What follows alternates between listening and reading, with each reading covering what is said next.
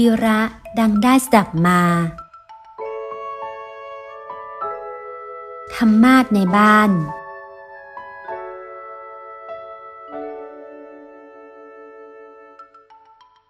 มีครอบครัวหนึ่ง เป็นชาวสวนอยู่แถวชานเมือง มีฐานะดีและเป็นคนใฝ่ในธรรม ครอบครัวนั้นมีลูกสาวสามใบเถาล้วนหน้าตาดีทั้งหมด ต่อมามีทิศคนหนึ่ง มาสู่ขอลูกสาว พ่อแม่ฝ่ายหญิงเห็นว่า เป็นคนที่เคยบวชเรียนมาแล้วหลายพรรษาและมีความรู้ ทั้งรู้จักเขาดีตั้งแต่สมัยเขาเป็นพระด้วย ไปทำบุญที่วัดประจำจึงยกลูกสาวให้ และให้อยู่ในบ้านของตน เพื่อช่วยกันทำกิน ต่อมามีทิศอีกคนหนึ่งที่บวชอยู่อีกวัดหนึ่งมาขอลูกสาวคนรอง พ่อแม่ของฝ่ายหญิง ก็ยกให้ เห็นด้วยว่า ดีกว่าจะได้ลูกเขยขี้เหล้าเมายา ตั้งแต่นั้นมาครอบครัวนั้นเริ่มมีเสียงดังขึ้น ทุกเช้าสองเขยจะตั้งวงซดน้ำชาคุยกันอย่างถูกคอ ถกกันเรื่องธรรมะบ้าง เรื่องเก่าๆของกันและกันบ้าง ถึงเวลากินข้าวต้องให้ภรรยามาเรียกเป็นประจำ ตอนเย็นก็เพิ่มอีกรอบหนึ่ง กว่าจะจบกันได้ก็เกือบเที่ยงคืน คนอื่นเขาจะหลับนอนอย่างไร เจ้าสองทิศก็ไม่ได้สนใจ เปลืองไฟอย่างไรก็ไม่รับรู้ เพราะไม่เคยจ่ายด้วยตัวเอง พ่อตาแม่ยายก็พูดไม่ออกพราะรับเขามาเป็นเขยเอง ฝ่ายภรรยาก็ทนนั่งฟังบ้าง ง่วงนอนก็เข้าหนีไปนอนก่อนบ้าง ถึงจะรำคาญหรือเบื่ออย่างไรก็จำทน เพราะเห็นแก่หน้าพ่อแม่ เป็นอยู่อย่างนี้จนเคยชินกันทั้งบ้าน ต่อมาอีกหลายปี ลูกสาวคนเล็กเริ่มโตเป็นสาวเต็มตัว มีทิศคนหนึ่งทราบว่า ที่บ้านหลังนี้มีลูกสาวสามคน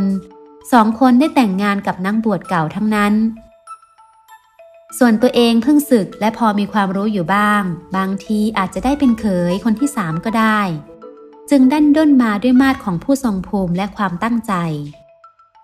เออ ไปไงมาไงเล่าพ่อหนุ่ม มีธุระอะไรหรือ ผู้เป็นพ่อทักก่อนอย่างใจดี แม่ก็นั่งฟังอยู่ด้วย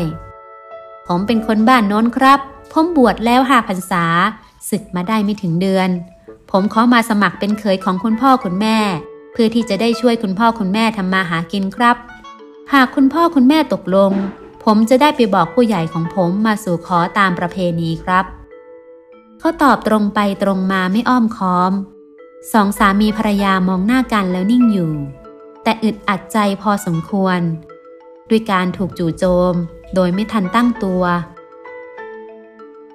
ว่าไงพ่อจะยกให้เขาไหมแม่บ้านร้อนใจถามขึ้น พ่อนิ่งคิดอยู่ครู่หนึ่งจึงกล่าวอย่างหนักแน่นว่า เออพ่อทิดเอ้ย ใจจริงก็อยากจะได้เธอมาเป็นเขยอยู่หรอก แต่ว่าที่บ้านนี้มีตั้งสองธรรมาทฟังกันไม่หวาดไม่ไหวกันทุกวันทุกคืนอยู่แล้ว เขินมีอีกหนึ่งธรรมาสเห็นทีจะต้องเปลี่ยนบ้านเป็นศาลาวัดไปเสียกระมัง แค่สองธรรมาสก็เต็มทนอยู่แล้วละ่ะ เอาไว้ก่อนเถอะนะพอทิศนะ เจ้าทิศก็เลยไม่ได้เป็นเขยของบ้านนั้น และบ้านนั้นก็ยังคงมีแค่สองธรรมาสเหมือนเดิม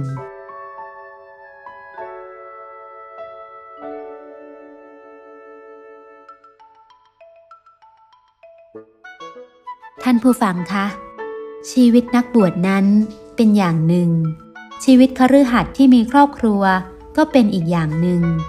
จะนำวิถีชีวิตแบบนักบวชบางอย่าง ไปใช้ในครอบครัวนั้นหาควรไม่ การอยู่ร่วมกันและการดำเนินชีวิตประจำวันนั้น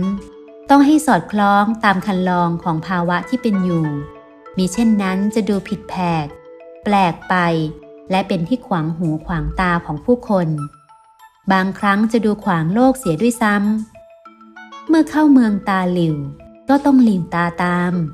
อย่างโบราณว่าเป็นดีที่สุด ยิ่งการอยู่ด้วยกันเป็นครอบครัวด้วยแล้ว การช่วยกันทำมาหากิน การมีน้ำใจต่อกัน การเกรงใจคนที่อยู่ร่วมด้วย การระวังตัวไม่ประพฤติตัวให้เป็นที่รำคาญ หรือหน้าเบื่อหน่ายแก่คนรอบข้าง เหล่านี้ล้วนเป็นข้อควรปฏิบัติอย่างเสมอต้นเสมอปลาย ไม่อย่างนั้น จะอยู่ด้วยกันอย่างยากลำบาก หรืออยู่ด้วยความทุกข์ทรมาน หาความสุขสบายใจกันมิได้เลย